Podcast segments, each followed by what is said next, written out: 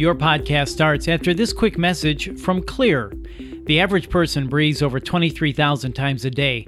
That's 23,000 opportunities for allergens and germs to get in your nose and body and wreak havoc. That is, unless you regularly clean your nose and sinuses. So for healthy breathing and a strong body, use Clear Nasal Spray. Clear is a natural nasal spray featuring xylitol, an ingredient clinically proven to work against bacteria and effectively clean, not just rinse, your nose.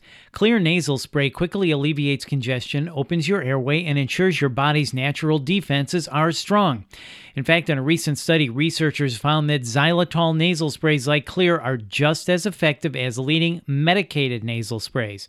For better breathing, get Clear today. That's spelled X-L-E-A-R.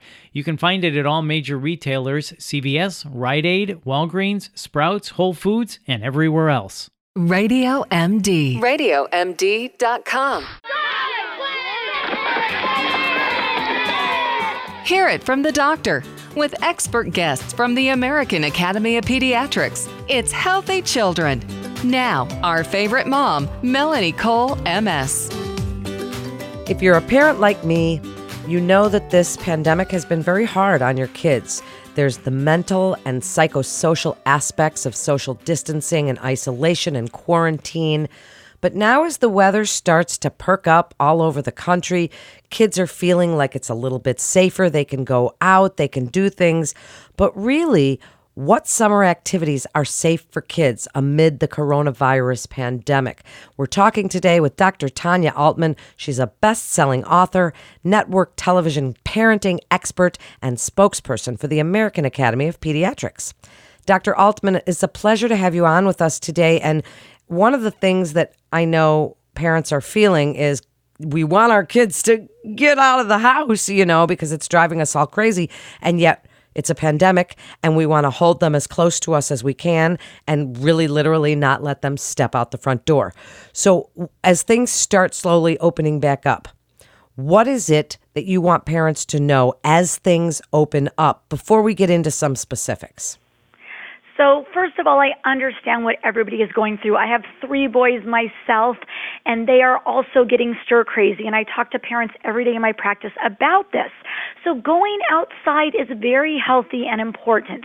And there are ways that we can slowly begin to get out and about while still keeping the risk of coronavirus as low as possible. And a lot of this includes some of the things that you've been hearing about over the last weeks and months in the media, such as wearing masks, keeping a healthy distance away, and making sure that you wash your hands frequently.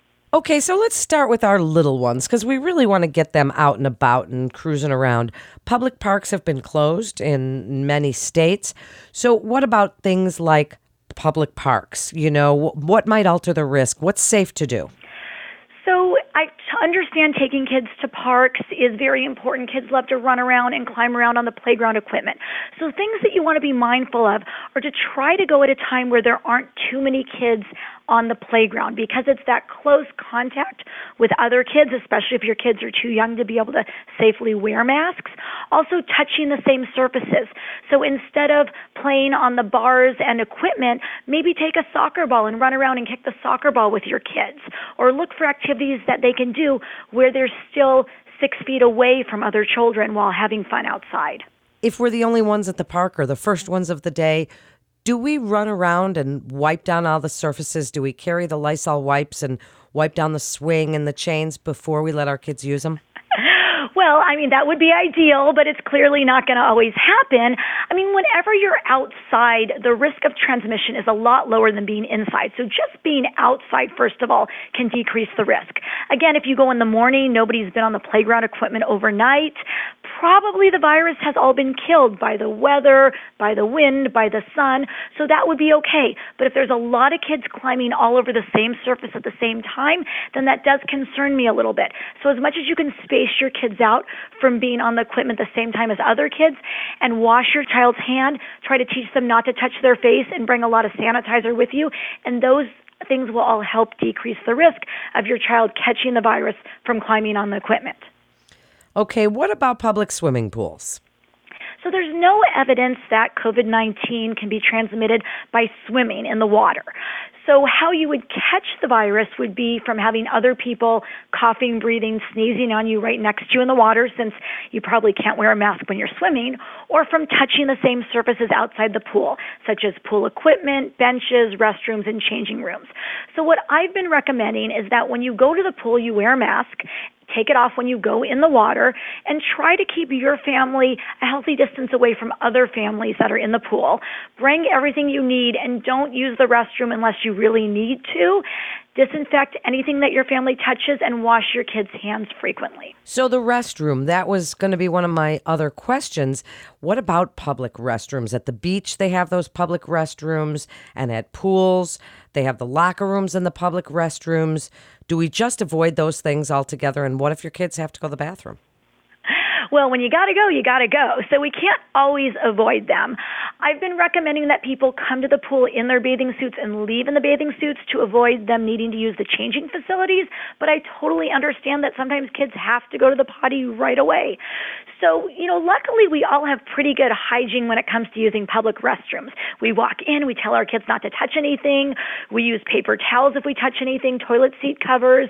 We lift our kids up and we make sure that they wash their hands really well when they're done.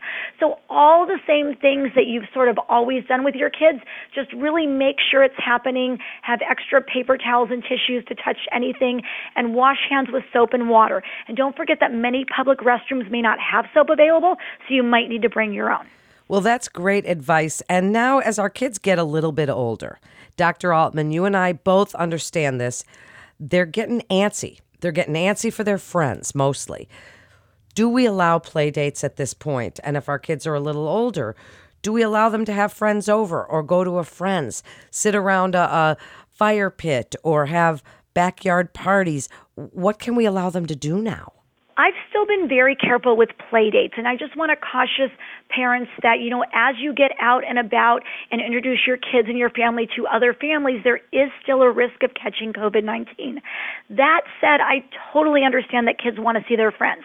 So safer ways to do it would be to meet up outside, to keep the kids a healthy distance apart, have them wear masks, and have them not touch the same surfaces. So they could go for a walk or a hike, being a few feet away from their friends while wearing a mask. They could play soccer or tennis in the backyard while staying a distance apart and not touching the same items.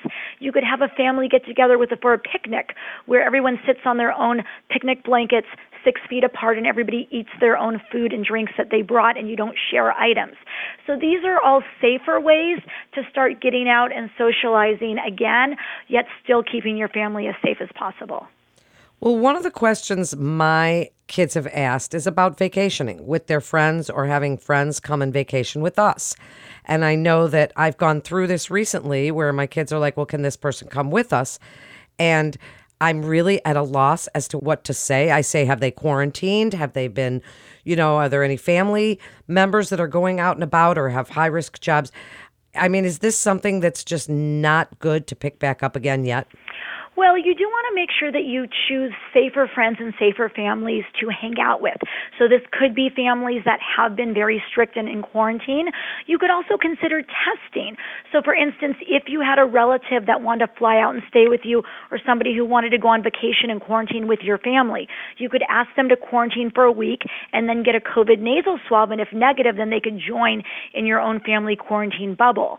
So that could be a safer way to do it. And I think we are going to see a lot more testing recommended as kids do go to summer camps, as schools open back up in the fall. And so as long as you quarantine before, so you know that you haven't been exposed between the time of quarantine and when you're getting swabbed, that could be a method to use to just ensure that that extra person or extra family isn't bringing COVID-19 into your own family's quarantine bubble. Well, as far as testing, is that something we would ask our pediatrician and say, can we get, like if my kids wanted to go with someone, can we get my kids a test? Are they offering that yet in many places, or is it only if you are symptomatic? So it's going to depend where you live around the country. I'm in Southern California, and here we do now have adequate testing, and anybody that wants to get tested can, whether you have symptoms or not. But I am seeing more camps and schools around the country requiring a negative COVID test 1 or 2 weeks before kids are getting together in groups. So it is something that your family should figure out how to do. Also, in case somebody does get sick or you get that phone call at night, hey, I was around your child yesterday and now I have COVID, you need to go get a test. So you should have a testing plan for your family in place, and start with your own pediatrician and see what they have available in their office. And in some cases, they might refer you to a local public health drive-through for testing, or in my area, we also have many urgent cares that are now swabbing and testing. And most of the time, we can get results back fairly quickly now, within a day or two, which can also help make those important decisions. Do I need to quarantine? Do I need to let other people that I was in contact with know if I could potentially be sick, or am I okay and clear to be around my friends or to go swimming or head back to school or camp? That's really great advice. So what about things like normal things now, haircuts and restaurants, shopping malls, you know, all these things that our kids are used to doing that we've had to pretty much cut off? Can we start letting them do those things again? So I would choose carefully and wisely. It's all about lowering your risk of catching the virus. So that means if something's really important to your family, maybe you choose to safely do that one thing. And it could be going to get a haircut where you make sure that nobody else is in the salon at the same time as you. You don't touch surfaces. You wash your hands. You wear a mask. Or it could be, you know, going to a specific place like a store or an event. But I wouldn't do everything all at once. So the most important thing is that you know where you've been and who you've been around, so that way we can easily contact trace if anyone does become positive. And that is easier to do when you have fewer close contacts. Well, it certainly is. And then it's wedding season, parties.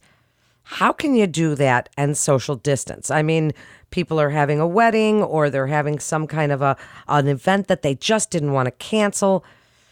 Do you go or do you not? Well, again, it's going to depend where you live in the country. Is where I am, large gatherings still aren't permitted. So my son's bar mitzvah, which is supposed to happen this summer and was originally going to have 200 people at it, is now only going to have 20 people, which is just immediate family. So in that case, we can all spread out, wear masks, and the immediate family that comes can feel that we are being safe and everyone is keeping a distance. I would be a little nervous about going to an event with 100 or 200 people, but if it's outdoors, if everyone is staying separate, if they're wearing masks, if you're not serving food or drink, or it's being served to everyone sitting at a table where you're all at a distance apart, there could be safer ways to go about doing it. And I think as the months go on, we will see these rules and guidelines changing around the country. But right now, I would still recommend avoiding large gatherings. That's true. And it's a good, you know, it's good advice. And I think we're all going to have to sort of practice these different things, these different ways that we can let our kids out a little bit and let them roam free a bit, because they have been isolated and quarantined. Before we wrap up, final thoughts, what you want parents to know that are going through the same things that you and I both are going through. Our kids want to see their friends. They want to get out. We want them to get out. We want them to see their friends, but we're all a little nervous. And as parents, man, we just want to hold our kids as close as we possibly can. Give us your best advice, Dr. Altmann, because you are such a great guest with so much knowledge. What would you like us to know about our kids and summer activities and safety amid COVID-19? When this is all over, what your kids are going to remember is how they felt during this time period. Did they feel safe, or were they scared? And the memories that they had as a family with you together. So I'm really encouraging all families to take the time to be together, you know, play in the backyard, pitch a tent, create memories as a family, because I know everyone's going stir crazy and they want to get out and see their friends, but we're never going to get this time back that we had with just our own family alone at home. So try to make the most of those days and create memories that your kids will remember. And then when you start to get out and intermix with other people, just remember safety is priority. So keep a safe distance away, wear masks, wash hands, and do the best you can to protect your family. It's all about just doing the best. That's really all we can do. Well, it certainly is. And thank you so much, Dr. Altmann. Really great information, and one that I hope that parents are sharing with their friends, with their family, with their kids, friends, families, because that way we learn together from the experts at the American Academy of Pediatrics. They're the gold standards. They are the ones that help us to raise our children. And we love our pediatricians here at Radio MD. I know I love my pediatrician. So share this show. You're listening to Healthy Children. And you know you can listen on Spotify, iTunes, TuneIn, Stitcher, Google Play, everywhere podcasts are played. But we want you to listen at RadioMD.com. I'm Melanie Cole. Thanks for listening and stay well.